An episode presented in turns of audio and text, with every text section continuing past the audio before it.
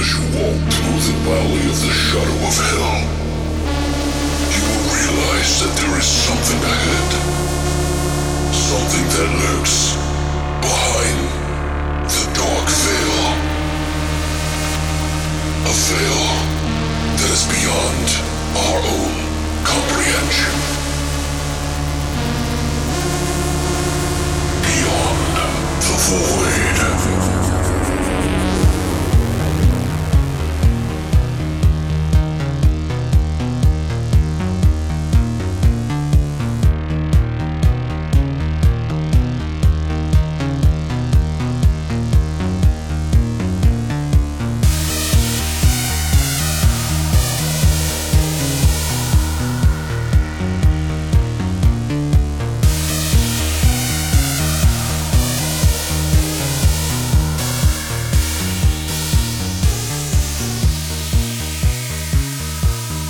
What's up, guys, and welcome back to Beyond the Void Horror Podcast. Happy, happy holidays, holidays, motherfuckers! Bitch. Happy Hanukkah, happy fucking Kwanzaa, happy fucking every holiday that's out there right now, guys. Happy Krampus, because fuck children. That's right, it's episode one twenty.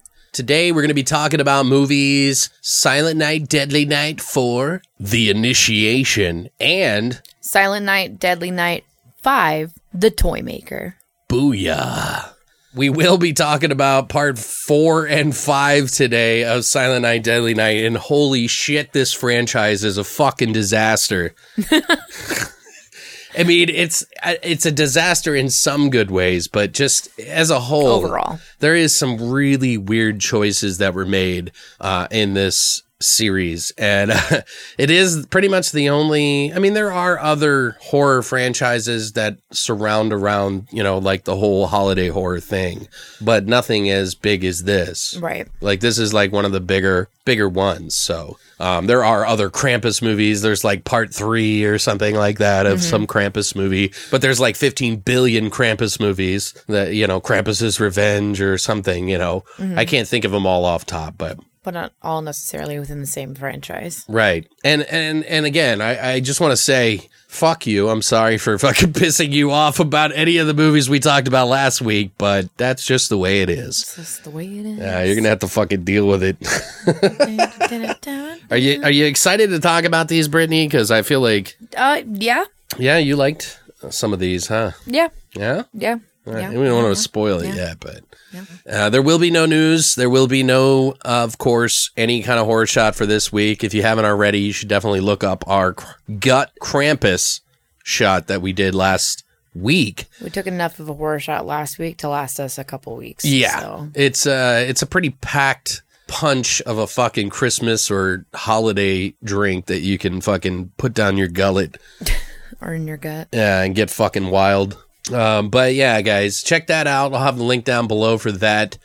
Also, guys, don't forget the twenty-third is the end cutoff date of this month, December twenty-third, to get our merchandise. So if you want to help out the podcast, also wear some of the uh, merchandise to help out the podcast. It really does go a long way.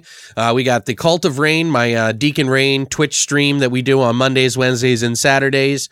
And we also have Beyond the Void stuff, mugs, t-shirts, leggings, pillows. Like, there's all kinds of different types of uh, shirts and uh, hoodies in there. So be sure to check them all out if it doesn't have your size in there. You can use the code B T V ROCKS for ten percent off your order. If you order more than one item, you get an additional dollar off. So what are you waiting for? For those of you who did actually buy some merchandise, you guys fucking rock. Thank you so much for helping support the stream.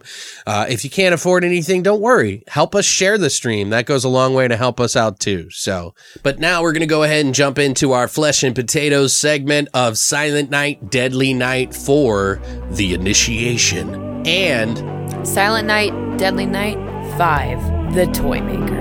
We're going to go ahead and fuck you right right. Now.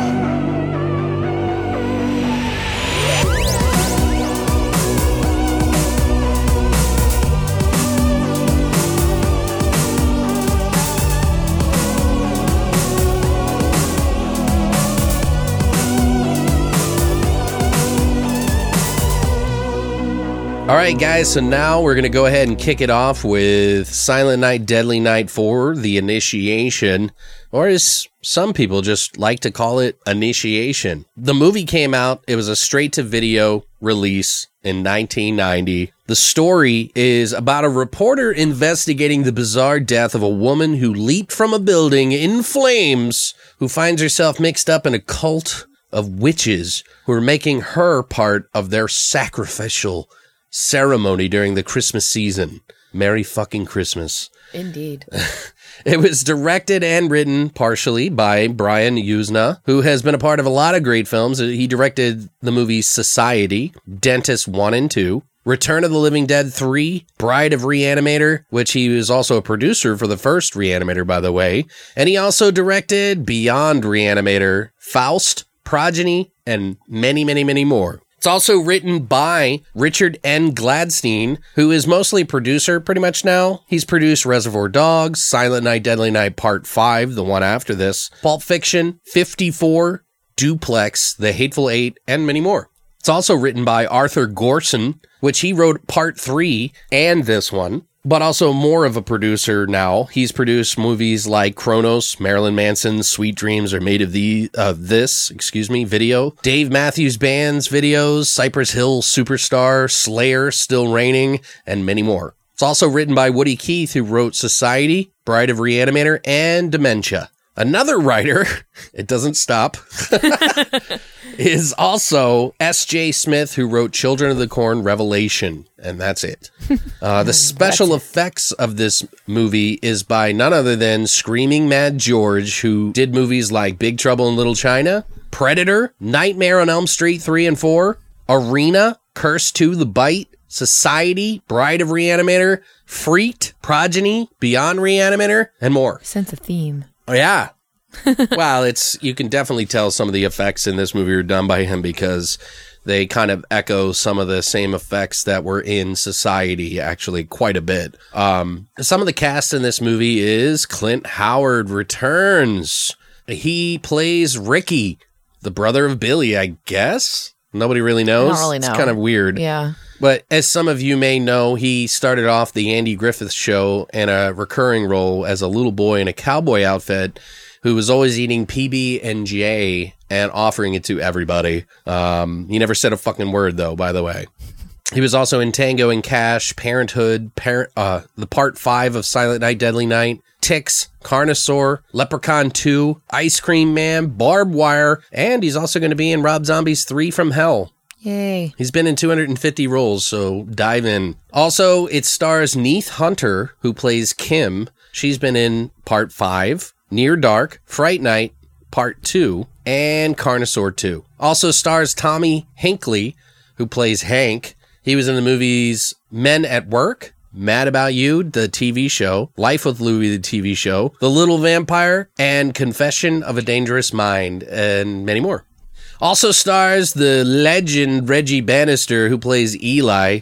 He's from, of course, all the Phantasm movies.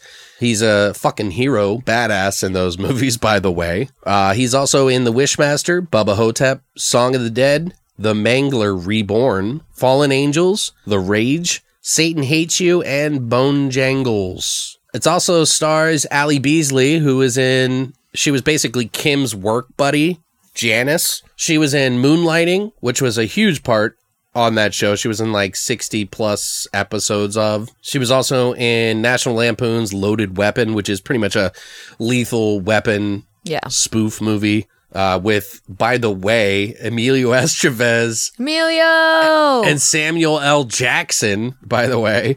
Uh, it also has Rumpelstiltskin. She was in that movie. It was a horror movie. Mm-hmm. Stuart Little. She's also in that Netflix show called Maniac with Jonah Hill. Also has Maude Adams, who plays FEMA. And no, I'm not talking about the camps.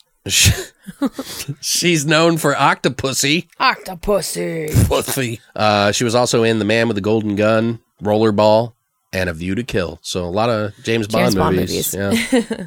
Other than that, though, what did you think of this film? I actually liked this movie a lot more than I thought I was going to. Really? Um, go leading into it, I was not a fan whatsoever. To me, this feels like the afterthought bastard child of this franchise. I don't really understand. So it's similar to me, kind of like how uh, Season of the Witch is for Halloween. Right, yeah. No fucking sense. Makes no fucking sense whatsoever. Doesn't fucking fit into the franchise at all. It's its own fucking movie. It's its own entity.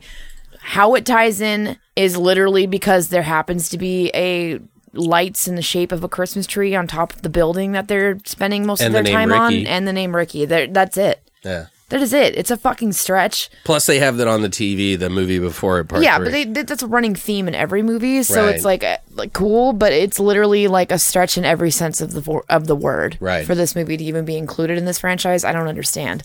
However, it was actually pretty fucking cool. I, I don't really like the story or the concept because it's straight up basically like this like feminist film in a way. Like okay. It's all about taking back a woman's power from man. Like overdoing it a little bit. But yeah, but way over the fucking top and ridiculous. Okay. Well, it's interesting to hear you say that. You know what I mean? And, well, it, that's the whole theme of this movie, which is another thing that makes it confusing as to why this is even part of this franchise. It's it's it's its own movie. Right. It really is. There's there's nothing that to me that ties it other than some really really really loose ends, right?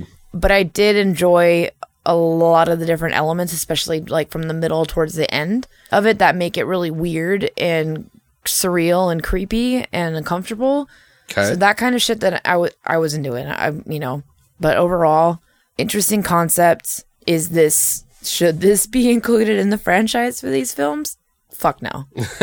Abso-fucking-lutely not. It's its own thing. Like, it is like the redheaded stepchild, as you would say. Yeah, it definitely like, is different. It and, is. and that's like, at first I was just pissed because I'm like, God damn it. It's another season of the fucking witch. Like, I'm just like irritated as fuck. I like it, the season of the witch. I know you, you do. Fucker. I fucking know you do. And there's somebody else too that like really likes that fucking movie. And I just. That bothers me. I don't like I don't it. I just don't That's like because it. Because you were don't. looking for Michael Myers. That's why. I, just, I don't like it, period. Admit like, it. No, I'm just kidding. Well, everybody was, though. But that movie is so much better than a lot of the ones that we've just watched. Absolutely. Like, I, I'll give you that, but still. Like, okay, for I get a it. franchise, no. It just, it doesn't, it doesn't work. Um, as it's on its own. Okay. This movie's pretty cool. Okay. Not gonna lie. I mean, interesting idea.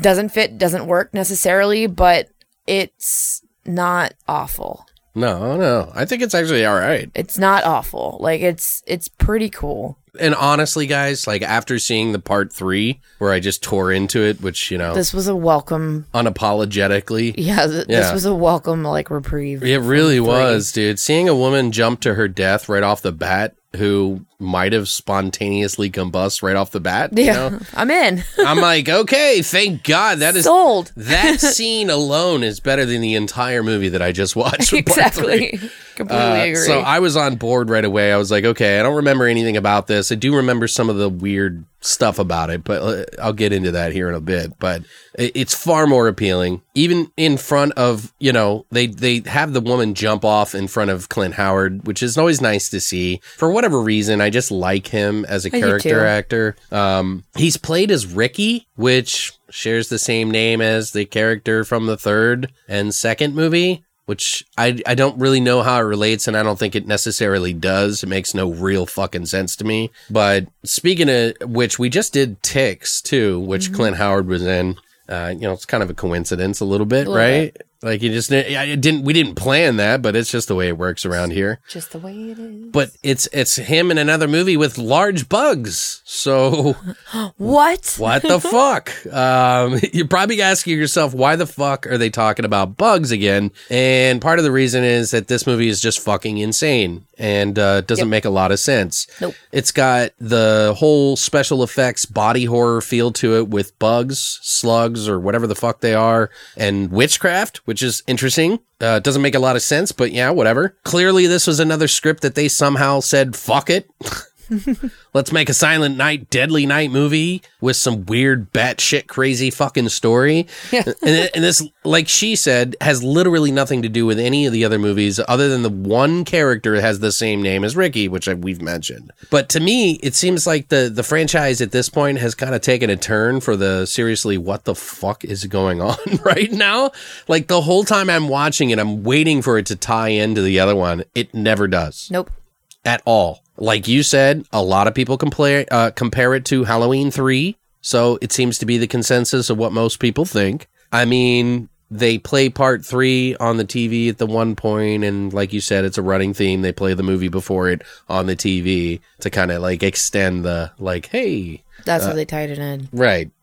But if you if you wanted more Santa killings or not, regardless, I know I tore into the other one for not having a Santa killer, but that's genuinely what anybody would be thinking at this point in time when they watched part three. Right. So four, it was like, well, fuck it. You know, like, I guess it doesn't even matter at this point. Mm-hmm. So, uh, but this one's definitely gorier. It's got a lot more goo than the previous two, to be honest, but even if it's good, it makes you wonder what kind of acid these guys were on when they wrote this shit. For real. Because it's seriously a fucking trip, dude. It is. Like, it really is. It reminds me of, like, walking around in Hunter, or not Hunter S., walking around in William S. Burroughs' mind in Naked Lunch, yeah. Like when he was writing that. Holy shit, dude. Like, I don't, it's it's interesting because I actually, after seeing three, it was uh, really anything could be better. You know what I mean? So I really yeah. was just like, whatever at this I, point. I think that's why I actually liked it more, like this and five more than I anticipated to, because three was just such a shit show.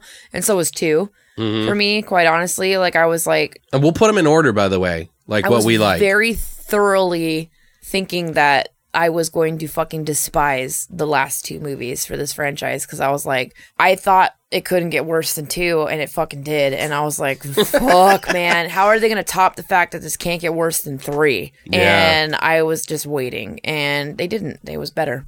And I was like, well, good for you. I can't wait to say the order, because yeah, I'm curious you. to see what you think. Yeah. Um, we'll say it at the very end, though. We'll save it for once we wrap it all up in mm-hmm. a nice little shit bow. In a nice uh, little poop bow. But there is some really cool special effects in this, guys. So if you enjoy movies like Society, which is probably a little bit more batshit than this, um, but it's still pretty fucking, pretty out there shit. So, uh, um, and we're probably going to get into some of the, the trivia and spoilers at this point in time, just a heads up. Yeah. Gird your loins. Yeah. Whatever. Do you have anything else to add to it, or? No, I think we've said all there is to really be said about. It's hard to explain it without spoiling it. It really is, to be like, honestly, like it. It's a, like. Well, it's, and even if we spoiled it, I don't know if it would spoil it. But over, it really wouldn't. But overall, I feel like it. This is like an underlying like. like feminist type. Oh, it totally movie, is. Movie, yeah, which is weird. Yeah. Um, but. It worked when it shouldn't have, but it did. So, well, and there's like, okay then. And there's not a lot of trivia, like a whole lot of it, but I did try to look for a little bit of it. Apparently, the basis of the film script, which Brittany sort of alluded to in part three, uh, the basis of the film script was originally meant for the third silent film, Silent Night, Deadly Night, part three, but it ended up being used here after the script, after the makers of the film turned to the original script, they turned that one down. Also, uh, the screenwriter Woody Keith incorporated several ideas and scenarios that he had originally envisioned for this for his previous film, Society, but had been unable to fit it basically into the storyline. So ironically, the film's U S release would predate that of Society's by nearly two years. So these are very well connected in the same wheelhouse of imagination that this guy was writing. So it's interesting. Uh, John Towson speaks on the film during his chapter dedicated to Brian Yuzna in the uh, subversive horror cinema counterculture messages on films from Frankenstein to the present. That's a book he wrote. He refers to the film only as Initiation, obviously, because, you know... It's like its own movie. It really is. Like, it, it pretty much is like Season of the Witch. Exactly. So, we've reiterated that like twenty times now, but... but that's the way it is. Right. So. Yeah, if you're going into this movie thinking that it's going to be a fucking Killer Santa movie, you're wrong, and you're probably not going to watch it. But if you have open eyes enough to just kind of like experience it for what it is, I think you will appreciate it in some regard. I think it's above average. Yeah. Personally, but, you know, I think it, it really is a breath of fresh air. It is. Series. But, um... Did you have any uh, scenes that kind of, like, stuck out? Right off the bat, like, towards the beginning after she, like, eats the date or whatever in the bookstore. Okay. She's trying to become a reporter, guys. Like, she works for this newspaper with her boyfriend, and she is like an analyst or whatever the fuck she does. I don't know. She writes a stupid column or some shit, but she's trying to be like a big major reporter. So she starts like researching this spontaneous combustion suicide like on her own. Because why does she do it on her own? Because the guys in the office won't give her a shot. Yeah, they don't. They're not listening to her. Her boyfriend's not, not standing her, yeah. up for her. Like he, nothing. Her like, boss. They just, they just like tell her to go get coffee. Pretty much. Like she's just, you know, she's a woman. She belongs in the kitchen. Why does she have a job? Which I situation. agree. No, I'm kidding. Just I was kidding. about to kill you. Um, this giant mug, I'm just gonna throw it at you. Anyway, she eats this date. She goes into this bookstore, right? That's like. She to try and date. get some more information on like spontaneous combustion, whatever. And she meets this lady who also lives upstairs in the building where the chick jumped off the roof. And FEMA. FEMA, not the camps. Um, so she ends up like she's talking to her. The one chick's trying to give her this like free book on like female empowerment or whatever the fuck it is, like a virgin something that she's trying to give to her for free. Mm-hmm. She invites her to some weird picnic and feeds her a date that's been sitting like on her counter God knows how long. Fast forward, she starts kind of tripping at her apartment and she's like seeing cockroaches. She sees all these bugs and shit like in her kitchen and her sink or whatever, and she's trying to like wash them away while she's like cooking her spaghetti dinner for herself. Mm-hmm. When she's supposedly supposed to be meeting her boyfriend for dinner at his family's. She starts seeing all these bugs everywhere, right? right? Like in her food, all over the table, like everywhere. And so she freaks out. She goes to kill this bug with the book that the chick gave her for free about virgins and whatever the fuck it is.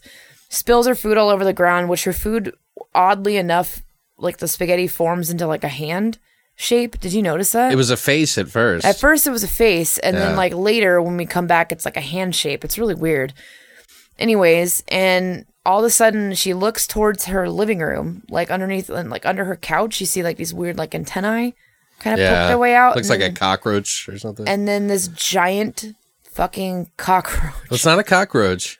It's like a worm cockroach. It's weird. It's a weird bug thing. It's yeah. this giant creature that starts to come out from underneath her couch. And I'm like, oh, fuck no. Instantly me, I don't like bugs. And I'm like, ew. Yeah, well, and we just watched fucking movies not too long ago, so it was really weird to watch these back. Well, back. literally two weeks ago. So I know. Like, okay, this is another bug movie. But so this giant bug and starts scurrying across her house, and she's like, trying to chase after it, and she can't, and then flipping the couch and flipping shit, flipping everything. She's freaking the fuck out, and then she like runs down her hallway because now she's sick, and so she's like vomiting or trying to vomit or whatever. And she runs down this hallway, and then it, the camera pans up slightly, and there's this giant cockroach creature like on the wall, right towards the hallway, and it's just like, and then as she's falling down to the ground as she's like just finished vomiting underneath the door to like, I don't know if it's her bedroom or whatever, or closet or whatever it is. These like long, creepy antennae like start poking out from underneath the door, right? Touching her face and shit as she's laying on the ground, passing out. Basically, she's like losing her fucking shit. She puked, yeah. Didn't and she puke a bug up or whatever? She did. She puked up a fucking yeah. cockroach and. Or a beetle or, a beetle, or something. Like whatever fucking bug it is. And the whole time, like, ugh, like that whole scene in, in its entirety was just creepy and weird. Because I'm like, what is fucking going on? Like, completely confused, out of left field, don't know what's happening. But it was also really fucking cool at the same time. So I just was like, I'm just going to run with it. There was a lot of sex before that, too. The, it opens with sex. Yeah. This movie opens with Did you her think and her she boyfriend was hot? Just fucking curious. in a fucking. Yeah, kind of. I liked her mouth. Is that weird? I mean, I mean, like I like redheads, so like I, I'm super into redheads, and she's as redhead as it comes, basically. Right. But okay. like I really liked her mouth, and that was the thing that drew me to her the it's most. Just so like, weird that you it say is that. weird, but I did. I like I like her teeth, and I liked her lips and her mouth, and how okay. her mouth moves when she talks. And so yeah, I didn't think she was hot. They were pretty having some pretty aggressive sex. They in the were very indeed, but that's but, literally yeah. the opening scene is like them fucking in a hotel room, and I'm like, really, this is good. Okay.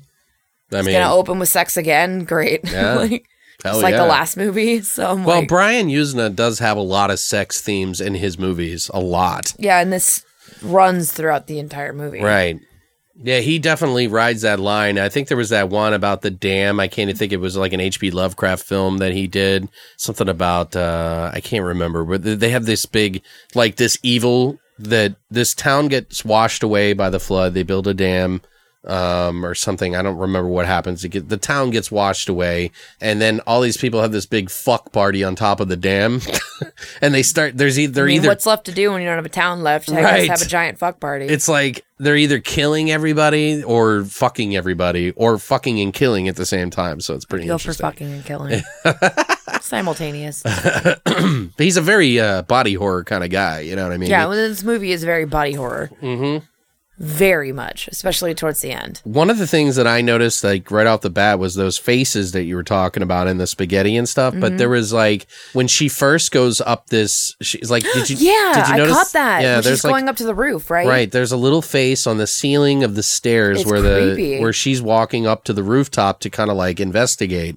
And then one on the door after when she goes out yeah, the door which, on like, the blur, roof. Because that one looks like a skull. Yeah.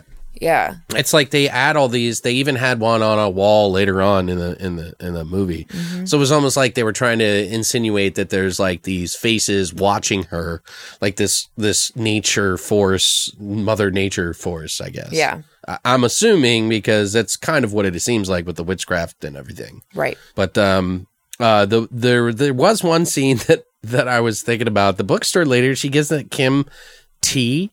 And then Kim spills it because it's obviously drugged to fuck her up or somehow. Like, I don't know if it's to fuck her up and knock her out or what. But the woman, uh, FEMA, not the camps, yells at her and makes her pick it up like some fucking... child. Yeah, dude. Like, I was like, damn. Because there's like this weird... It's really weird because you get this like sense of... some sort of lesbian kind of thing going Absolutely. on. Like, it is more than apparent. But then you find out that this woman wants to be her, Mom. make her daughter? Yeah. Like, what? So why is she trying to fucking, like, come on to her all the time? It's kind of weird. It's very sexualized, and then you find out later on that she's trying to make her become her daughter. Yeah, well, which we'll get into a little bit more here in a bit. But when she passes out, Kim... These these women are all painting on her naked.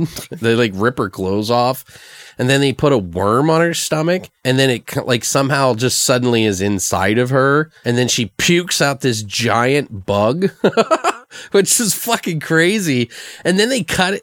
Cut it in half, like immediately. immediately. Fucking Clint Howard's character, Ricky, goes over to fucking cut it in half, and it's like really gory and like nasty. And then he like hangs it over her face, and it's like dripping all this clear goo onto her it's mouth. Like straight up like petroleum jelly. Yeah, it made no sense as to what the yeah, fuck was going on. It just was weird.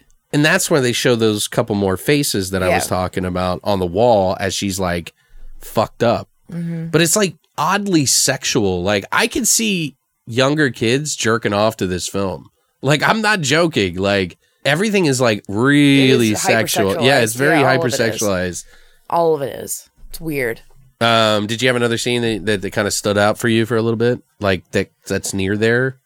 Mm, not, not not that's within the same. Well, then I'll I'll tell the one that I think of. There's a part where um she's panicking and realizes that these witches are pretty much trying to get her somehow, and they don't, she doesn't really know why, but whenever she drinks this tea or whatever, she always feels very comfortable with them and everything, and she's like very flirty, and it's it's really strange. And then Clint Howard's character, who pretty much hasn't been talking this entire time for the most part, he's just stared and been weird. Uh, his character, Ricky, comes to her house. Do you remember this? Like to get her to get her yeah. Like they try to kidnap her there. Because she's it's almost like you almost feel like she's about to have a baby, yeah, and they have really to like weird. But really they're just trying to finish this ritual, yeah yeah and she she goes home and her her boyfriend's there, right, for some odd fucking reason, and he's in her bed like sleeping, and she's now completely like taken over by this whole like female empowerment kind of like demon witchcraft, whatever the fuck it is, right? Right, and that guy is staying at her house. Yeah, and so she ends up, and this, this is when it gets weird, because then she's like, yeah, you know, now I'm just gonna fuck this guy. It's gonna be great. And it's like this really strange and uncomfortable situation, and this leads into Clint Howard's character having a tussle with her boyfriend.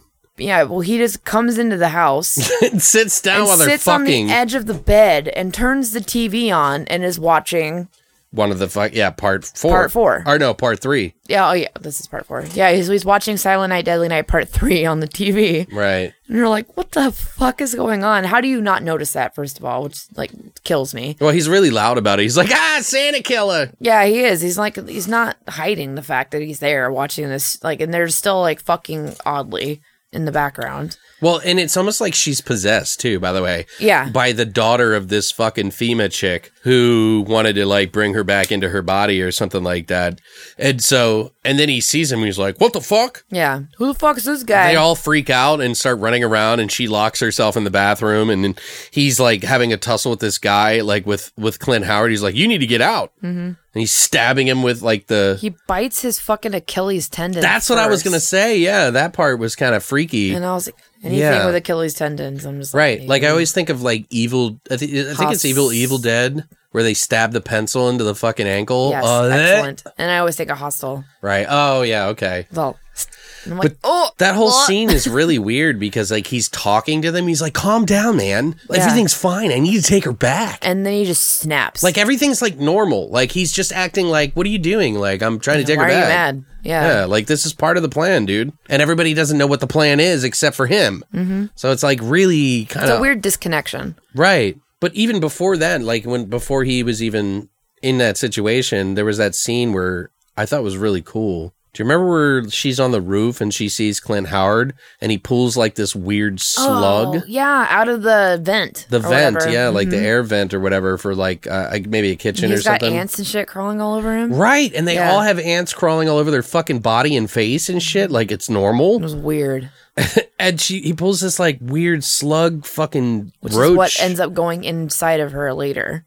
I was like, what the fuck is going on? This movie's weird, man. Mm-hmm. It's a fucking trip. But yeah, like, I don't know. There's just so many, like, weird, like, I wouldn't say that they're, like, amazing scenes or anything, but they're definitely interesting. Oh, yeah. They're all, like, they're all very interesting standalone kind of moments. Yeah. Um, it pushes the story along, whatever it is. It really does. And then, like, while it doesn't really make a whole lot of sense and it's kind of an asinine fucking story, to be honest, it's just kind of stupid. Right. It's done well.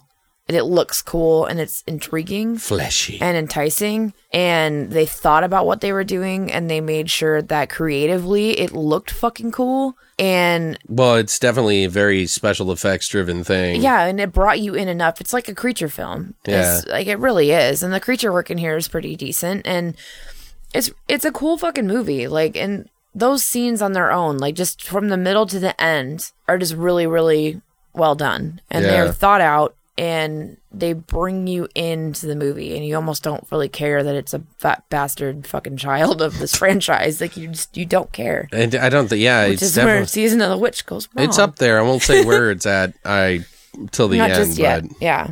There was that one scene, though, that also um, Kim goes home for from dinner from her uh, boy for her per- boyfriend's parents, because she's like, I want to meet your parents, like in the very beginning of the movie. Mm-hmm. And then she sits down with that one guy, and I can't think of his name. He's like... The dad? The dad is so memorable from other movies that I've seen. Yeah, he's such a piece of I shit. I forget what movie he was in, and I, I just, I forgot to like... Write it down. Yeah, I don't know, but... I don't know. She sees a giant bug crawling around there, too, and she that's when she starts... Well, yeah, she sees the giant bug and pukes right after that night, right?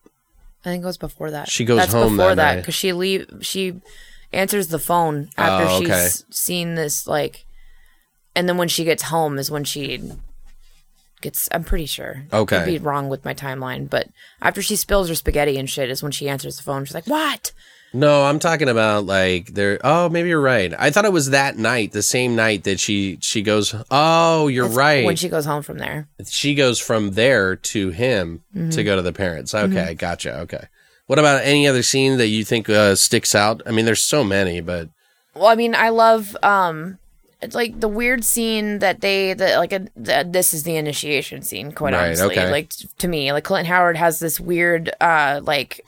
mask on, like dildo a, face. Yeah, he has a weird Mardi Gras mask, but it's got a big fucking dildo for her nose. Right, and I was like, he's gonna fuck her with it. It's almost like one of those comical kind of um If you've ever seen some of the Japanese artwork where they yes. have those really long noses. Yes, that's exactly or what it reminds me of. Or if you've ever watched The Cult from American Horror Story. Yeah. And that dude, he like the main guy has like three noses hanging off or whatever. Yes. Yeah. And like I literally thought he was going to fuck her with it. And I was like, interesting.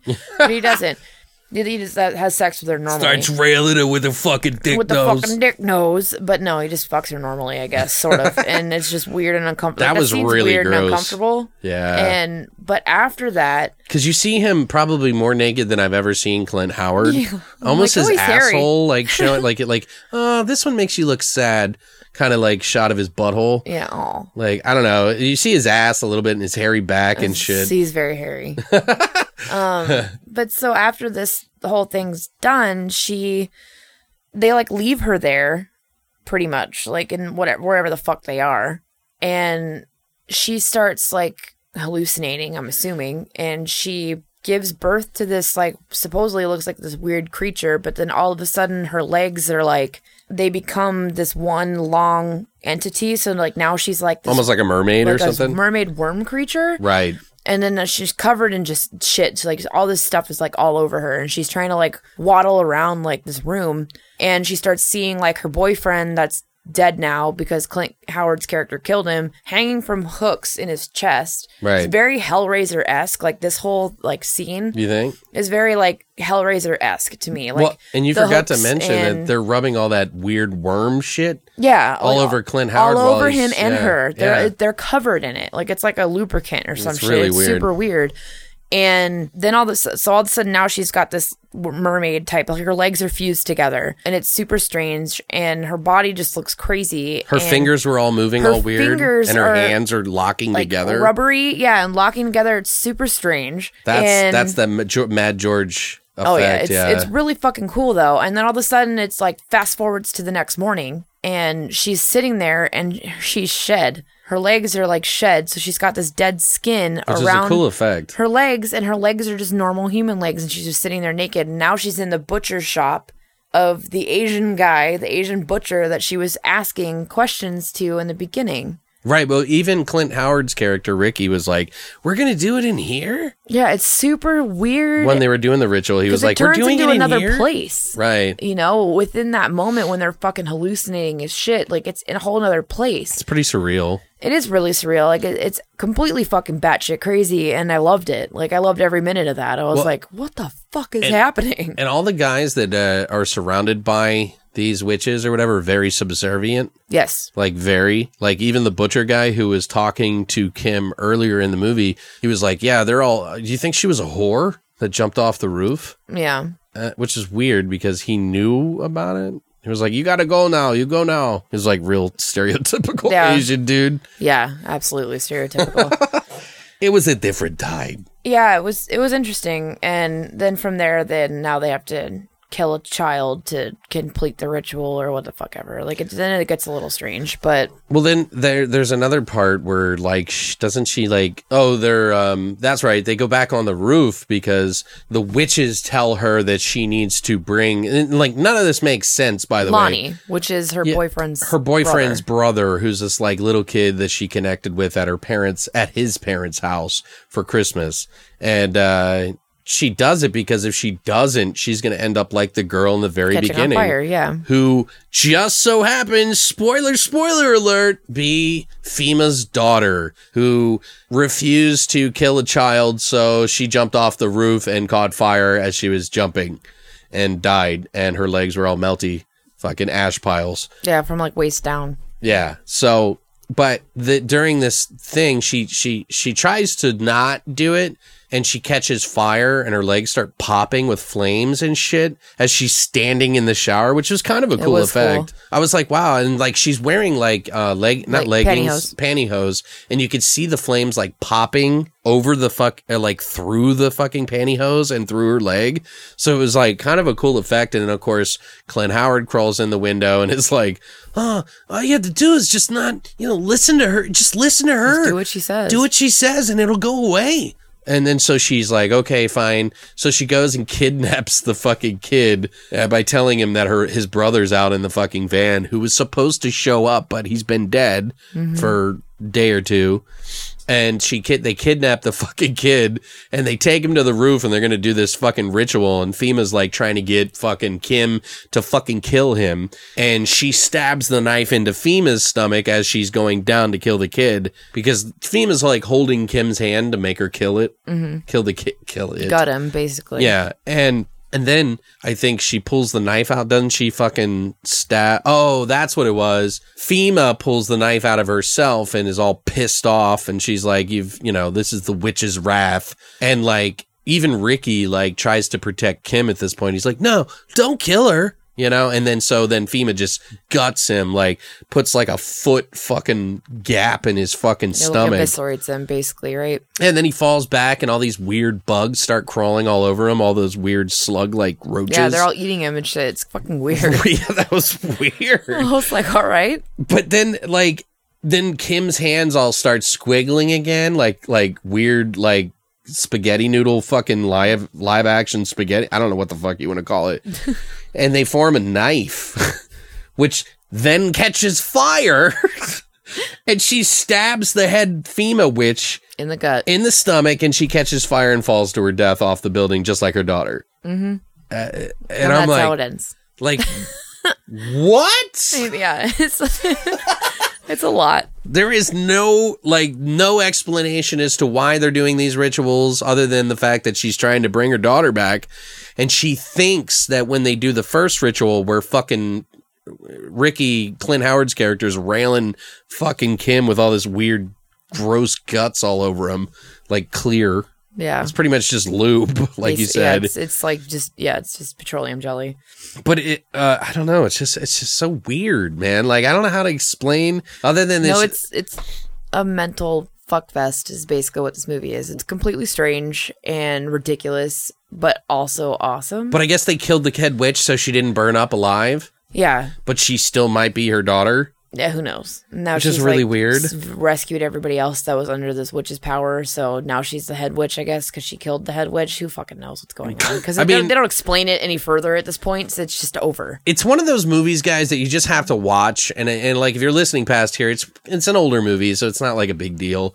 Uh, but yeah, I don't know. I think I think it's worth a watch. And, I think so. And literally, you could watch this out of order. It doesn't matter. And it would just be whatever because there's no tie together whatsoever with it other than the fact, like we said, the name is Ricky and that's it. They yep. don't even explain that.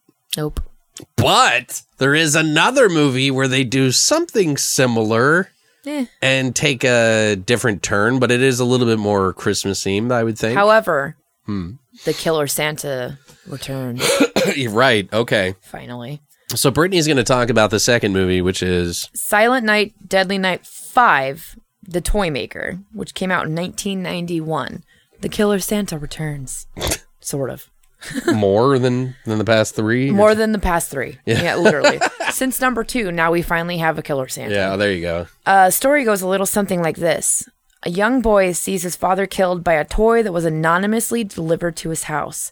After that, he's too traumatized to speak, and his mother must deal with both him and the loss of her husband. Meanwhile, a toy maker named Joe Petto builds some suspicious-looking toys, and a mysterious man creeps around both the toy store and the boy's house. But who's responsible for the killer toys? Dun, dun, dun. Ah, such a deep story. Yeah, it's fucking ridiculous.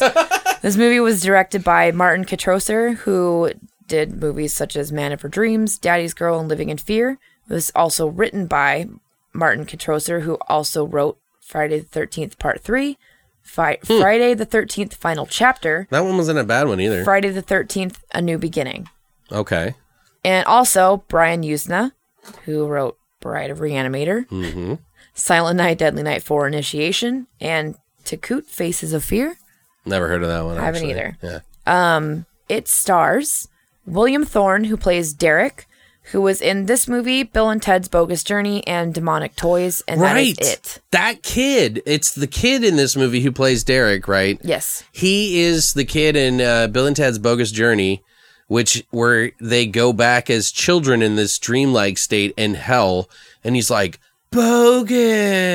Yeah. And I remember that, dude. I was like, he's only been in three movies, so it's yeah, like... that's it. It's weird, yeah. It is weird. He doesn't even really talk in this movie at all. No, he, yeah, because he's like mute, yeah, essentially. Stupid. Um, it also has Jane Higginson, who plays Sarah Quinn. She was in Slaughterhouse, The Devil Wears White, The Silencers, and a couple other movies. And Mouse and I were fucking like racking our damn brains because she looks so familiar. And Mouse was like, I think she's in a um a Nightmare on Elm Street movie. Which character does she play? Sarah Quinn, the mom. Oh, okay. Yeah, and no, she does look familiar. She yeah. does. And I think it's we determined that it's because she looks very similar to uh, Felissa Rose. Maybe uh, not for me. That's to uh, like that's the only thing that we could make a connection because he thought she was in a um, Nightmare on Elm Street movie. He's like, I think she's she in looks four. Really familiar. Like, I think she's in four, and I'm like, she's not in that movie. Like, yeah. So that's that's where we came to the. She looks kind of like Felissa Rose, like an adult version, a little bit. It also has Mickey Rooney, who plays Joe Petto. Right, which is so crazy. Has yeah, who has been acting since nineteen twenty-six. Right. He's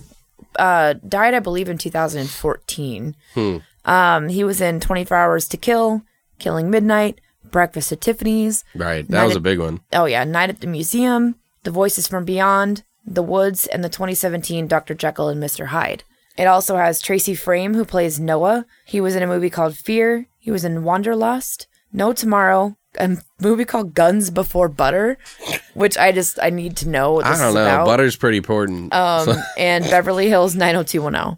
It also has Brian Bremer, who plays Pino, who is Pino. From Pumpkinhead. Ah, okay. Spontaneous Combustion. Ah, that's where I recognized him. And Good Neighbor. They just put that out on Blu-ray, by the way. Spontaneous Combustion. Yeah, I couldn't, like... I have it on V H S. What I, I don't know what if it's that or Pumpkinhead's where I, like, see him from, but I was like, he's so fucking familiar to me yeah, like, the he's entire time. This. Yeah, uh, it also has Van Quattro, who plays Tom Quinn. He's only in it for the first, like, five minutes of the movie. Right. Um, he was in End of Days, Fight Club, Biohazard, Patient Zero, and a handful of other movies. I haven't seen that one yet, Patient Zero. Um, and it also has Neith Hunter returning right. as Kim, Clint Howard returning as Ricky. Like, what the fuck? And Conan Yuzna, son of Brian Brian Yuzna, mm-hmm. returning as Lonnie. Nice. Yeah, it's so weird, right? It is weird because they're basically playing the same fucking characters, yet they don't actually confirm if they're the same characters, and ideally they shouldn't be, considering Clint Howard's obviously dead. Yeah, I think they just wanted to connect each one of them to each other for Somehow, some reason. Yeah, I don't know yeah, why. Yeah, it was the weirdest, like, I was like, what the, f-? like, when she walked in, like, Kim's character, like, I was like, what the fuck? Because she's like Sarah's, like, best friend or whatever, and neighbor. Mm-hmm. And I was like, I don't, I don't get it. And then, like, the Santa store, and then you the Santas at the mall, and then it's Clint Howard, and I'm like, I don't, I don't get it, because his name's still Ricky, and I'm like, I don't, I don't understand. And then Lonnie is her adopted son, Kim's adopted son, and I'm like, is that the same? Oh, that's right, fucking the, kid, the prick kid from the fourth one. I don't remember, and yeah, it is, it it's is the exact same kid, Brian Yuzna's son. Okay. And I'm so, like, interesting. Oh, okay. Because at first I thought Derek was the same kid. Mm-mm. Do you know what I mean? Mm-hmm. Do you know what I'm talking about? Okay. Anyway. Yes. Um, what did you think of this movie? um, you know, it's not the worst in the franchise, um, surprisingly. Um, but, you know, we, I think you guys probably know where that one lands for me. Um, I think it's actually a really okay movie. It is totally nineties to a T. It reminds me of Full Moon movies in a lot of ways because it's just like, first of all, you have killer toys. It's like Puppet Master. Yeah, it's it's yeah. like Puppet Master. And that kid is in uh, uh, Demonic Toys. Yep. So, I mean. It's like Puppet Master and Demonic Toys got together and well, made like, a Christmas movie. Like the real jank version of fucking Demonic yeah, Toys. Yeah, so it's the Walmart version. Yeah. It's like the Walgreens version of fucking toys. Like, I don't know how to explain it. Like, well, Walgreens is more expensive than Walmart, so we'll right. go with Walmart. So it's the dollar store version. Right, okay, yeah. It's the dollar store, ninety-nine cent Dollar General version of Demonic Toys and Puppet Master. Well, it's it's it's surprisingly more interesting than a lot of films. Um, it is it is what it is. It is it is kind of bad. It's also kind of funny and just... Great. Batshit crazy yeah. by the end. You're just like, okay, well, they derailed it, and I didn't think that they could go any weirder than part four, but maybe well, I was did. wrong. Yeah, they did. They, it's like they, it's like they, they switched the track. So like it went off track. They they derailed in some steady fashion where it was actually going down the fucking, you know, side of the fucking, you know, off the railroad, and it was actually still soaring. It was actually okay. Then they go back across the other tracks and it's weaving all over the place. So it's a, it's a little uh, weird, and some of the deaths were kind of stupid, uh, but the toys were kind of interesting to see. I always find it interesting. They made it work. They used movie magic to make the whole fucking shit work. Uh, some of the funny, there were some funny lines in it. Ricky, uh, Mickey Rourke, or what's his name? Mickey Rooney. Mickey Rooney. Mickey Rooney was actually pretty cool. Um, he wasn't amazing in this. He just seems like a weird, sweaty old guy. You know what I mean? It's not like he, what he's going to be remembered for. Uh, but it was nice to see some familiar faces, which, you know, surprisingly, these straight to video movies actually had more people that were famous than any of the uh the ones that weren't straight to video. Yeah, all the first two were pretty much unknown people, so it's it's kind of, I don't know, it's just kind of interesting. um I don't know, I I think this is a, a decent one to watch. It's it's not a movie that you're gonna be like, oh, I gotta watch this every year, but it's definitely, if you in the brood of fucking the franchise, it is definitely not the shittiest stone That's in the one bunch. Of the better ones. Yeah, like it is the more polished turd of the bunch, uh, and it's definitely more tolerable. But the the story is just kind of ridiculous, and there's some funny funny things that I need to talk about in this movie. But you don't. It's for some reason you don't take it too seriously, and you don't really care. Right. I don't know why. I just didn't, it didn't bother me, no. But I guess, you know, after going through three and then what the fuck four and seeing five, I was like, whatever. Anything goes. Yeah. This is fine. Everything's fine. The house is burning around me and I don't care. I will say that they really should try. I know that they made the remake of, you know, Silent Night, mm-hmm. which isn't horrible. Like two thousand twelve? It's better than any of the other movies that are in the franchise other than the first one. Uh, so, I mean, there's something to be said about that. Like, I didn't think it was as good as the first one, but... Yeah, but it's pretty solid. I, I really just feel like they...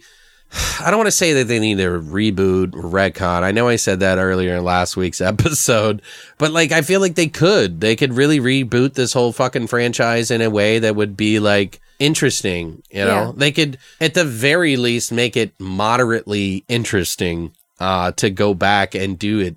But uh, why, why the, the scary, the thing I don't understand about this franchise is why the fuck can we not just have Santa Claus killing people? Yep. Why does it got to be some weird fucked up story? Like they wanted to do Season of the Witch, you know, like mm-hmm. It's obvious that they wanted to do the same thing. It was a Christmas story that they wanted to make a twist on for this one. It's almost like they were too afraid of reprising all of the problems that they had with the first movie and the controversy that they received with the first movie. So they tried to maintain... You think? I feel like that's that's how it feels to me, is because they... I just they feel like they weren't good the enough writers. They, that too, but they tried to keep the franchise alive, but without fucking pissing everybody off. At the same time. I think you know I think I mean? Anybody that was a fan of the first one lost any interest after the second one. No, I completely agree. And but... I think the only reason that they watched the rest of them, not that they're all bad, is because they just wanted to see a movie, pretty much. Yeah, or they have a podcast. Yeah, right? Well, I haven't seen these since, like, you know, the nineties, mm-hmm. so...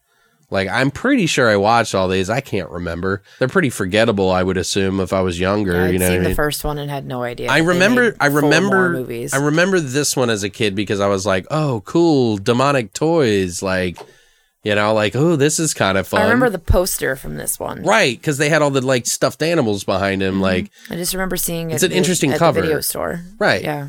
And, and if you're a kid, you see that, you're like, oh, I'm a kid, and there's weird creatures toys. Behind him. Yeah.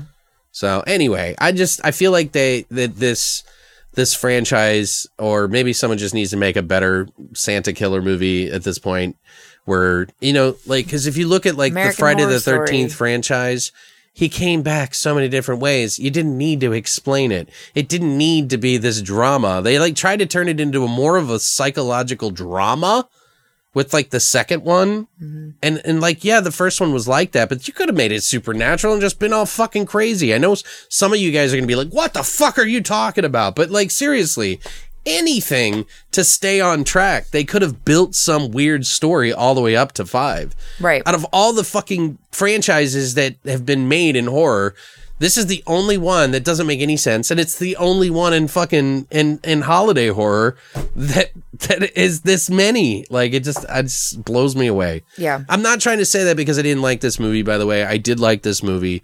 You know, what they should do with a Killer Santa hmm. in American Horror Story Asylum, Ian McShane plays a psychotic Killer Santa. Okay. One of the greatest fucking characters he's ever played. Okay. To be honest, yeah. They should make a fucking movie about that because he was psychotic and fucked up and deranged and sure. violent, and it was crazy. Okay. And I'm like, that's the kind of movie that's going to fucking piss people off.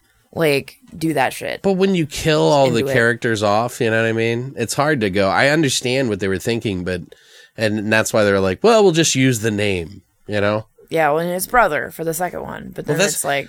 I almost feel it was like like they had like copyright issues. They just wanted to use the name because they had it, so they had to use it before anybody else used it. Well, and these are all were so rushed. Like, if you think about it, like they came out all within the same in within a year after the first after each. Like, it was literally like every year. Yeah. Until ninety-one, and it's just why. Oh, and you can tell with this one, they really rushed they just, it towards they rushed the end. All of them, like, like it wasn't, it wasn't, it was kind of, it flowed, and but it was like, it just reminded me of like, you know, like, eh, like just shoot it, you know what I mean? Like, just, just make a picture, make your picture, make your picture film, just make your picture film, and, and it's so out there that it's kind of interesting that do way. The, do the thing. What? do, the do the fucking thing. Just make your fucking, fucking picture film. Get it out there. We'll put it on the street. People love Silent Night, Deadly Night. We'll just fucking rip this shit off and do whatever the fuck we can. Uh, um, if if you guys have been paying attention, you'll probably figure out what my order is. But I'm gonna. I have a little bit of trivia on this, not a whole lot. I want to know. Can I guess this like right off the bat? But okay. Any idea, uh, like regarding the naming? For Joe Petto and oh Geppetto, son. Obviously Pinocchio, yeah, Geppetto and Pinocchio, like quite yeah, Pino, based it Geppetto, off of the eighteen eighty-three novel Pinocchio, like yeah. that. Those were the character names, and I was instantly like, to me at first, small Petto, like oh, he's pedophile. It was like they they were like laying breadcrumbs out. Yeah, toy maker pedophile. That's where my brain went instantly, and then I was like, oh, they're trying. As soon as I met the son Pino, and I was like, oh, they're. Doing a Geppetto and Pinocchio, and well, he was so weird. Especially towards the end, it really makes sense, right? And I'm like, wow. uh, I have a piece, just yeah, a tiny piece. Um, there was a Silent Night, Deadly Night six, by the way. It's called Santa's Watching. Shut up. Santa's watching. Santa's waiting. La la la. Anyway, um, it was actually put out in twenty ten, but it was actually just a fam film. Oh. But you can actually find this online on YouTube, and they use, they even use footage from the first film. I watched just, I like kind of skipped through it just to kind of like check it out. But yeah, it's, it's, it's, it's totally a fan film. Yeah. And like the sense like, hey dad, can I borrow your camera? Yeah, sure, I'm going to shoot a picture film. All right. Go ahead, son. Be famous. Do the thing. Do your thing. It's hilarious. So it totally, it, it I don't know. I just thought, for those of you who really want to go down the rabbit hole, grab the shotgun and paint the walls, this is probably the best the best piece of cinema. I haven't seen it, so I can't judge it, but um yeah, that's I did not know that, so that's fun. Yeah. Like, I kind of want to watch it now and see how terrible it is. Um this this movie actually was released on D V D on December first of two thousand nine by Lionsgate. Mm-hmm. Uh they released it in a box set with Silent Night, Deadly Night three, Better Watch Out, and four, Initiation. Mm-hmm. The D V D set is now out of print and has been for quite some time. Right. And unlike the third film, this sequel and the fourth film have ev- not ever been re-released on D V D still as of yet. Right. So it's like, good luck finding it if you can well, anywhere. Other just, than like seeing it. I'm surprised that Starz had all of these movies, to yeah, be honest. Yeah, which by the way, guys, these are all in H D. These are uh, like the three, four, and five are all in H D on mm-hmm. Starz. They have the stupid watermark, you know, from yeah. Starz, which was kind of annoying, but whatever. I was like, whatever. These aren't like fucking, it's not like the Mona Lisa. Uh, Uh, but yeah, like honestly, these are in ten eighty p, so you can literally it's watch really them quality. For eight dollars and ninety-nine cents on fucking Stars. So if you haven't seen these and you want to watch them just to see why we're freaking out about stuff, yeah, then there you go. Get the app for one month and watch them. Yeah, I use we use the Amazon Prime app, mm-hmm. which you can like you know rent channels pretty much their V O D service. But anyway, yeah, um, the building that they used for the external shots for Sarah's workplace is actually the headquarters of the now defunct Live Home Video, which was the company that originally released this movie on V H S. Okay, which is fun. Last little bit that I had, which is the most interesting thing that I thought, uh, Mickey Rooney was originally a huge protester against the original Silent Night, Deadly Night. Really? He actually wrote a letter to them stating that the scum who made this movie should be run out of town for having sullied the sacredness of Christmas. Yet he co-stars co-stars in the fifth installment of the series. Yeah, that is weird. Which it's it's very like well known that he protested this. The well, first a lot of movie. People did, and they yeah, they absolutely. But that's why I'm like, wow, what a fucking hypocrite! Like you're gonna protest the shit out of this movie, and then you're first like, they take oh. Christmas, now they're trying to take football. The fo- what the hell's going on here, people? But I thought I thought that was interesting, and then the, how un- to me, I was so unnerved by a fucking angry, violent Mickey Rooney. I was like, I don't like this at all. It is a little weird. It's a little like it off-putting. He's just an old sweaty man, and it's weird. And I don't, it, mm. There's a part that I want to get into. I'll mention towards when we get to that. But that that I don't think it was him in the movie. You'll see at the end. Yeah, yeah. I agree. It wasn't. I don't it was think weird. It was him. It, it was, was really not, weird. It wasn't him at all. It was a completely different actor. That's what I thought. Yeah. And I was like, uh, you can't play dead or what? Like I don't, I don't get what's he happening. He probably here. They probably just added in the scene. He thought it was ridiculous so, and was dude. like, I'm not gonna I'm fucking, not fucking do this. Doing this shit. Yeah. Like, fuck you. Yeah. I'm all mad, angry Mickey Rooney. Do you have anything else? No. Oh, okay. I didn't have a lot of trivia for this, and I couldn't really find a whole lot of anything. All I was right. hoping to find an interview with Mickey Rooney, but I couldn't. So let's jump into some of the spoiler section here. So Dad, in the very beginning of the movie, is like freaking out because Derek is downstairs, like kind of like opening packages, and then he uh, opens and opens the front door and is just kind of like staring out at it and stuff. And his dad's like screaming at him and shaking him. He's like, "I told you not to fucking go out that door. You don't know what kind of stranger's out there. I told you." It's like, calm down, Dad. Jesus Christ. It's like fucking Christmas. Like, at least try. I mean, I'm not saying like, you know, but it just seemed a bit much. Did it mm. not? Okay. It did. But, you know, he meets his end anyway. So, you know, or rather the end of a fire poker, which goes through the side of his eye. And somehow kills him. Yeah. I was like, he could probably live through that. He'll just be blind in that eye. Yeah. But okay, then. Yeah, whatever. For the sake of the movie. What about you? Did you have anything little after that? Or Well, a scene that I thought was funny okay. to me was Larry the Larva. Oh, yeah. I love the toy, by the way, which obviously is a prop from the fourth one that they stuck some googly eyes on. Yeah. Or some shit. It's fucking ridiculous. Noah's character, which we don't know who he is. He's just some like random person that's buying toys from the store, but he's also really creepy because he's trying to get really close to like Sarah and... Uh, Derek. Yeah, you don't even find out that his name's Noah until like way later, later, like the middle of the movie. And so he's staying at this hotel and he bought all these toys and he's like tinkering with them. So it makes you kind of think like he's making these fucked up toys or something like that, yeah. right? And the the hotel manager like knocks on the door and is like, "Your credit's no good. You're out of here. Blah blah blah. I run a real business. I run a real bit. Like, I run a legit business here or some shit." And he's like, "You know, do you have a kid?" And he's like, "Yeah, but what the, what the fuck's that matter to you?" It's like, "I'll make it worth your while. I'll give you a toy, nice toy for your kid. If you'll, like, let me stay, let me pay you tomorrow," or whatever, right? He gives him the fucking Larry the Larva right. toy. And I'm like, first of all, I would have thrown that fucking shit right back at you and been like, "What the fuck is this? Are you kidding me?"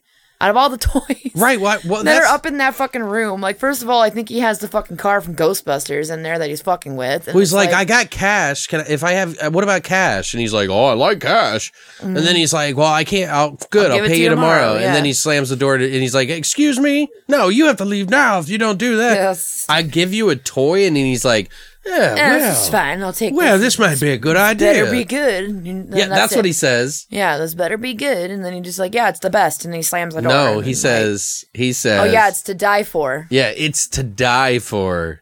Like, you murderous motherfucker. Yeah, but Which plays into something later on that we'll talk about that just blew me away. And I was like, what? Yeah. It wasn't even like an interesting twist. It was just like, wait, what? Like, that doesn't make any sense whatsoever. Yeah. It's good times. But the cool thing is, is that then the, the, the fucking guy goes, the hotel manager drives home to give his kid the toy. And all of a sudden, the toy breaks out of its case and is, like, crawling around his car. And he's like, oh, what the hell? It must be broken. And and then it crawls in his fucking mouth. And it's not even gory, really. And then all of a sudden, you see it, like, his eye sink in. And then it crawls out of his it eye. It was awesome. It was kind of cool. It, it was, was awesome. Really shitty looking. It's like but... that moment, I was like, this movie's great. This movie's fucking great. Yeah, like, it, it was better than three. This movie, I was just like, I'm in. I'm so into this. Like, I didn't even care what direction it went from that point. I was like, this is so dumb. And it kind of like reminds me of in Greasy Strangler where like he punches in the dude's face and it's just like cartoon. Right. It is stupid. Really, like, yeah. I was like, it is kind of like that. So great. I loved it. It was comical and silly and stupid, but you mentioned excellent. Noah too, by the way, which he's like, I call him the stranger in my yeah, notes because I didn't dude. know what to name him at first. Yeah. Uh, but, um, he's like a Santa, right? Working with Clint Howard's character, Ricky. And they're like fucking, he's like the worst fucking goddamn Santa ever. Like, I'm like, okay, look, really, you're going to work a fucking job as a Santa and just hate every second of it the whole time you're there? You're just going to make your life miserable by making yourself miserable the whole fucking time. Mm-hmm. He's like not interested or not even seen. It doesn't make any goddamn sense. I'm like, what the fuck? Why is this guy a fucking Santa? Yeah. Do they have no process in order to fucking see who's a Santa and who will act for them? Like, really? Anyway, so the funny thing is, is that he's like brooding, sitting there with some other kid on his chest. And then he's like staring at Derek. So you're like kind of wondering like what the fuck is going on? Is of course, a pedophile? Yeah, like they're they're really trying to play the card of, "Oh, is he the killer? Yeah. Is he the reason why all these bad things are happening because he just killed the motel manager? So he must be the killer." Yeah, that's exactly but, what they're but doing. But I didn't believe it for a second. Like I never did. I was like he must be like his father or something. I I thought he was his dad. From yeah, the that's exactly what I thought too. So but then finally Derek gets put on his lap.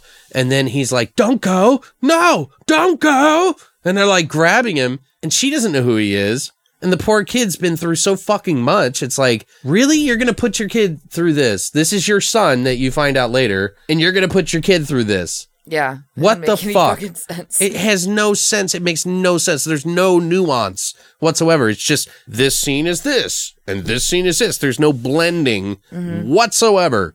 Yeah, they're like their own individual like scenes, one after one right. after another. What about anything that it was that was silly or stupid that stuck out to I you? Mean, like most of it was. I keep saying honest, stuck, stood out for you. Yeah, I mean, most of this movie is just silly and stupid, but Pino was kind of silly in Pino this movie. Was ridiculous. He's really fucking weird, all creeping around their house and shit. Yeah, I love when he pops out of the closet though. The shit right, laugh. I was like. Just, just takes off running. He's like looking at bras fuck? and toys in the kids' room, and he all pops out when Kim tells them, you know, like when the Kim, ma, uh, Sarah, the Sarah, no, no, no, Kim, her neighbor, the red-haired chick that was from mm-hmm. part four, she comes over and she's like, "Where's uh, there was someone moving around in your house?" Oh yeah, yeah. And she was like, "Wait, what?" And she, she was like, Derek's with you, right? And I'm like, well, you're standing right next to her. Obviously not, bitch. I, Duh. But yeah, he pops out all stupid. Oh! So fucking funny. The scene that I really actually like, enjoyed the most was when the toys attack the babysitter and her boyfriend. Right, okay, yeah. That are fucking in the kid's bed, which is disgusting. Dude, that whole you. fucking scene is weird. That whole scene is weird. Like, they put the kid to bed in the mom's room, and she, this babysitter and her boyfriend go to fuck in the kid's bed. Joe, pedo, the fucking, you know, toy owner, he's dressed as Santa, breaks into the house and, like, drops off all these, like, fucked up toys that you now know he makes. Right. And he's this, like, demonic toy maker or whatever. Yeah, he just walks in for no reason to kill the neighbors. To kill, the, yeah, it's super fucking strange. He drops this shit off, and then the, this glorious scene commences from there, where, like, all of these fucking toys start attacking them. It starts with a fucking toy hand, like, just a severed hand that's, like, touching the dude in his butt, and he, like, he's all like, into ooh, it. I like that. It's really fucking funny, and then it, like...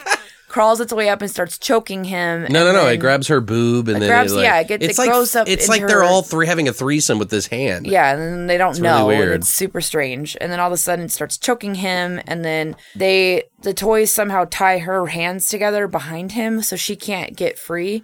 And then the snake. Yeah, the snake. And then she gets. She gets shot in the chest with a fucking tank. Yeah. And at first I'm like, how'd she survive that? Because it looks like it's brutal as fuck. Like it's blew her fucking chest open. You know, it reminds me and of the of movie Extra. She's just like, she's just normal. Like she's fine. Like mm-hmm. she just keeps going. And I'm like, it looked like her whole chest just got shot out. And now she's just like, oh, it's no big deal. Right? The dude's getting attacked by other shit. And then all of a sudden this like airplane thing pops out a knife from the front of it and then spikes that are all over it, and it attacks him. It just like jumps oh on his God. chest, attaches itself to his chest, and is like kind of stabbing him in the neck at the same time. But then these circular saws pop out of the side of it and start coming in to cut him on the sides of his neck. Yeah. And he's just in his tighty-whities and just all of a sudden covered in fucking blood. Meanwhile, this girl is getting shot at by toy soldiers and this cannon, like this fucking tank thing, and then this weird like creature with these big teeth. It's like this strange looking. I don't know what it is. It looks like a. Um, they used to have these uh, mad balls. Yeah, kind of looks like a mad ball, or like those. Um, they used to have a, a magazine when I was a kid called uh, Muscle, or no, what was it called? It was like those drag drag monsters. Mm-hmm. Do you know what I'm talking about? Where they have the like drag cars, but they have like monsters on it. It kind of reminded me yeah. of that. And it, all of a sudden it comes after her and starts eating on her thighs mm-hmm. and shit, and like ripping huge chunks out of her leg, and then it jumps on her head and starts biting on her head, and then that's it. So you think they're both dead, right? Because the dude's obviously dead by this right. point. And so you think they're dead. Little do you find out that the babysitter girl somehow survives this whole fucking fiasco, which I don't understand how.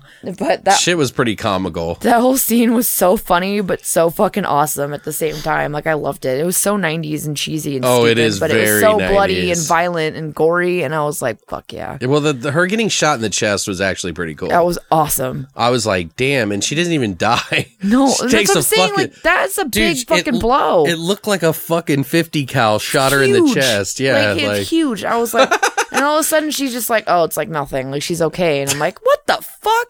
Like, well, all it, right. And the thing I want to bring up before that we get to that point, though, that it's funny because like before this happens, they do this weird, funny thing with the with the editing in this process, but right before this happens, so you you see the babysitter like meet her boyfriend at the house and stuff, and then it goes over back to Sarah, the mom, who is in a parking garage where she's like getting into her car from work, and then like the stranger guy Noah, who you don't find out yet his name is Noah, he like is following her, and she starts running to get to her car, and she drops her key under the drain under the car, and then so, she's like panicking, and then he like runs up to the car and he's like, hey, Sarah, Sarah. And then she like panics and she's like booking it like through the, and then and then he like is fucking chasing her like he's gonna fucking kill her, and then he just stops her and grabs her, and then she just looks at him like like he's gonna kill her, like she does a good job, and then he kisses her, they kiss each other. Yeah, and I'm weird. Like, okay, what the fuck? I was like, so it, it's like, and she quote said the reason why he was like, why did you run away from me? And she was like, uh, I, I just couldn't believe it was him. Or like, I couldn't believe it was you. And uh, like, which makes no logical sense whatsoever. If you saw the mm-hmm. person, you would make sense. So they make this loose logic, and then they fuck in the back of the fucking wagon. And it's like kind of, kind of like fucked up, but they're fucking while the babysitter's fucking at their house. So it's like they intercut both of them for this like mega fuck cut, you know, like director's mega fuck cut. Like, it's actually kind of good what they did, because they were like doing the same things in each on each side of the fucking yeah, camera. It was actually kind of artistic. Yeah, and it's stupidness, some but great yeah. porn. Um, by the way, is it weird to me because there's a scene where fucking uh, Derek fucking breaks the shit out of the toy, the round ball toy that killed his dad in the was, very beginning oh, of the movie. It was great. I was like, get it. Well, like he's bashing it, but the weird thing to me is why the fuck did the mom keep the toy? I don't think she didn't know it was connected. I don't but think. But still, like, why would he even want that in his room? Yeah, well, he's, he can't tell her.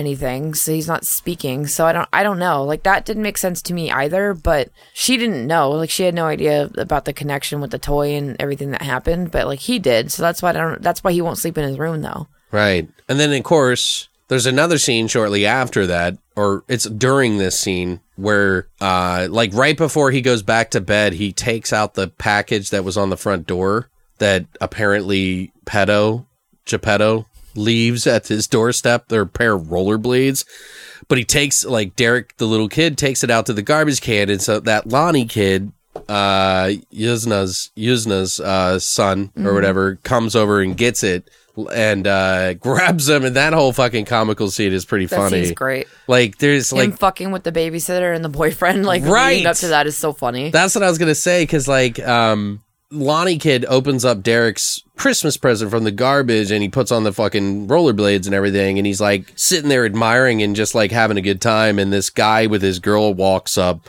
and he's like, "Hey there, Squirt." And he's like, "What you doing there, Squirt?" And the kid's like, "You blind, or you just dumber than you look?" The guy's like, "Don't be a wise ass. I eat kids like you for breakfast. That's why my shit stinks so bad." Like, what? I was like, oh, he my God. He leans into his girlfriend and says, "That's why my shit stinks so bad." And I'm like, what the fuck? And the kid's all like, "What an asshole." Yeah. And flicks the guy off. And then that kid, his he's like rollerblading, and I guess he runs into them again at some point in time and knocks. He just goes to skate through them, just like he's like right, playing chicken, essentially. Yeah. yeah. And he knocks the fucking guy over, and then the guy's chasing him, and all of a sudden his rollerblades start fucking lighting up like he's it's got rockets. Like rockets in them, yeah. Like, what the fuck? So then he's like doing circles in the gar- in front of the garage, and it's like, that's great. That's the Kim's adopted Kim's son, adopted right? Son, yeah. yeah. Oh my God. That was terrible. And then he gets hit by a car and has to go to the hospital. Right. And it's like way worse than what the accident what looked looks like. like yeah. It's all fucked it's up. Like, he like rolled on the hood like it was fun. And then they're like, oh my God, look how destroyed it's his like face arms is. Arms broken. His it, face is all wrapped up and bloody and bruised. Yeah, he looks like shit. a mummy. He does look like a mummy. And he's just like, uh. The only other thing that I can say is, do you want to talk about the the last scene? Lord fucking Jesus. The end. And okay? You thought it was already taking a shitty turn as it was. So huh? You think it's Geppetto or Pe- Joe Petto or what the fuck ever. Joe the, Petto, the old yeah. man that's like, he kidnaps the kid while the teenagers are getting murdered, and the mom and Noah end up getting there, and they're trying to find him, right? And they stumble across, or who, like they think it's Joe. Joe shoots acid out of a little squirt gun into Noah's face or whatever the fuck it is, and the, which was really funny, by right. the way. And then when Sarah's down in like this weird basement, she finds a, a body. It looks like just this old man, and you can't really tell who it's supposed to be. All of a sudden, Joe's character is standing behind her in the Santa suit, and she's like, "Where's my fucking son?" or whatever, and he takes his face off. And now he's a robot. Like Westworld. Yeah, like the now original he's like Westworld. This crazy robot fucking thing. And it, you're like, what the fuck is going on? And then he puts on Pino's face. And now all of a sudden it's Pino. And you find out this entire time. And he looks like and a drunk. And he does this weird striptease where he starts taking off the, the shirt and shit from the Santa suit. And keep in mind, guys, he looks like an oversized Ken doll. He does. He's like, he literally, like, and then he starts getting naked because he wants to fuck Sarah. Like, he wants to be her son and fuck her, and he loves her, his mommy, or whatever the fuck the, the weird shit is. But he strips down, and he's like this Ken doll, and he's like, uh, you know, he, he wanted me to be his son, his real son, but obviously he can't make everything. And he looks down at his blank fucking dick. Yeah. And I'm like, are you fucking kidding me? Like, that's that's where we're gonna go with this fucking movie? Like, well, he couldn't make you a penis, so you're not a you real boy. Before you get to that point, there was, I will say that his movements oh and his oh, body. He was legit. He was actually pretty good for, like, as ridiculous as the role called for. No, he was great. He did a really good job of being, like, robotic and, like, kind of typical, but... Oh, I thought he was fantastic, actually. I, I like yeah, him. I thought he did a good job. Really, really good. Very stoic and just like, hello, my name is... Hi. Very matter and of his, fact. His faces matched what he needed to do when he was malfunctioning and shit. Like, he did a really fucking good job. I, I thought he did a pretty good job, Very yeah. impressed, honestly. For how shitty that was. He was so stupid. But he's basically, yeah, he's basically a giant Ken doll. And or G I. Joe figure. He can't be a real boy because his daddy couldn't make him a wiener. And I'm like, what the fuck is happening? Yeah, and that's what... That's the the weirdest part is that he tries after he's like completely buck ass fucking G I. Joe or Barbie Ken doll fucking naked. He starts trying to like he's got Sarah's legs up. He like puts her on a fucking on a, a table. Da- table or whatever uh, workbench, and he's like trying to like pretend like he's fucking her, and she's got like her legs up, and it's kind of like over sexualized. And then he's like grinding the shit out of her, and she's screaming, and he's like, "I love you, mommy. I want to be your son. I love you, mommy." As he's like pretending to fuck her, and she stabs him in the head with a screwdriver, and that's when he starts super great. He starts short circuiting or whatever. And they do they do one of those like so like he is still alive. Then I forget how they kill him. Like they chop him in half. She chops him in half. Right. He's, but try- he's about that- to kill Noah, and she chops him in half with an axe. And then he starts crawling towards Mickey, supposedly dead Mickey Rooney. But it looks like someone completely different. Not the different. Same actor at all. Starts crawling towards him. He's like, "Daddy," or whatever, "Father," or whatever the fuck he's calling him. "Don't let me die, Daddy," or whatever. It's ridiculous. But and they do the fake dies. out ending. So like the it's all happy and sunshine. You could tell that this was rushed as a motherfucker. Mm-hmm. Like this whole thing did not have any flow to it whatsoever. It was just weird, and they did like the post uh, electronic uh, electricity effects on his head and shit. Yeah, like it was silly. Uh, and then yeah, they do the fake out thing, and then she stomps on his head like a fucking she's all Cadbury egg fury. or something. It's yeah, great. I loved it. Yeah, because he comes back somehow and like grabs under her ankle or something, right? And then he right. stomps his head out, and I was like, "Get it, bitch!"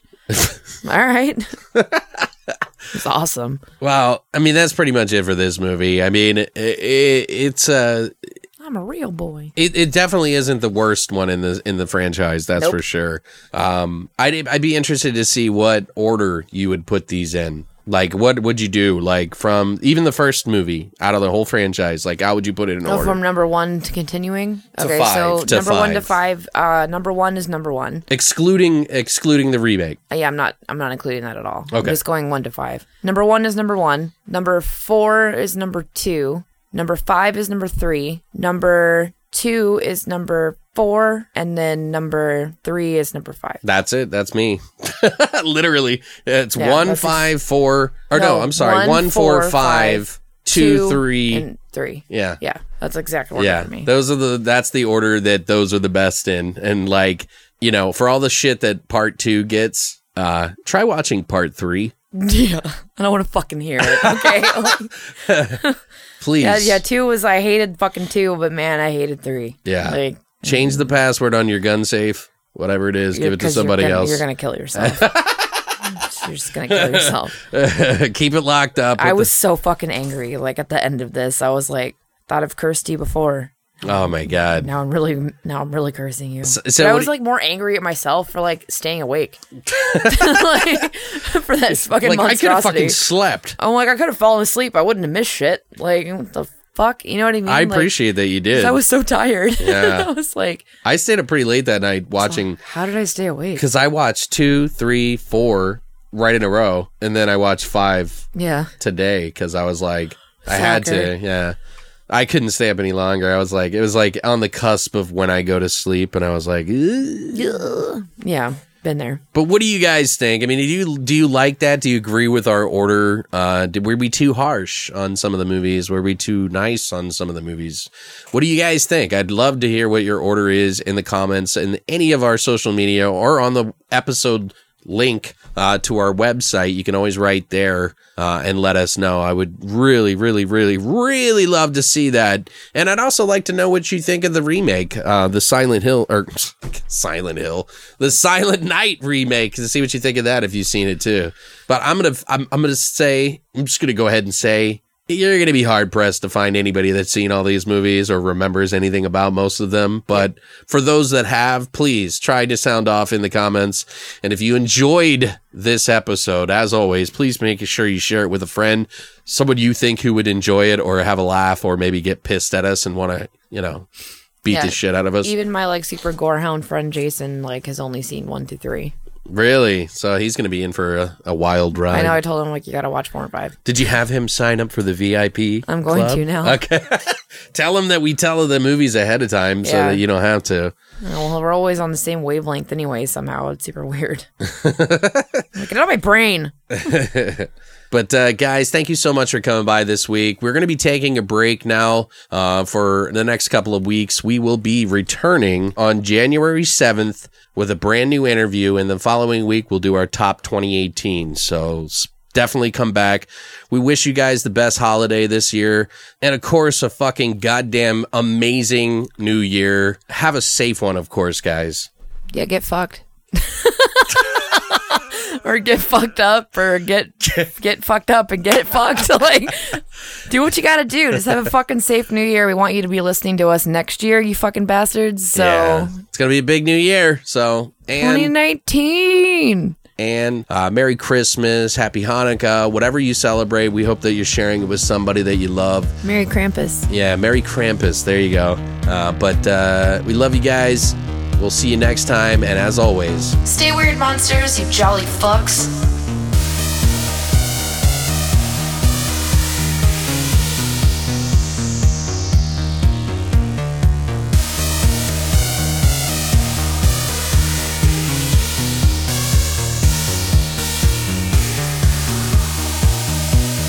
You have been listening to Beyond the Void Horror Podcast. Tune in every Monday for a brand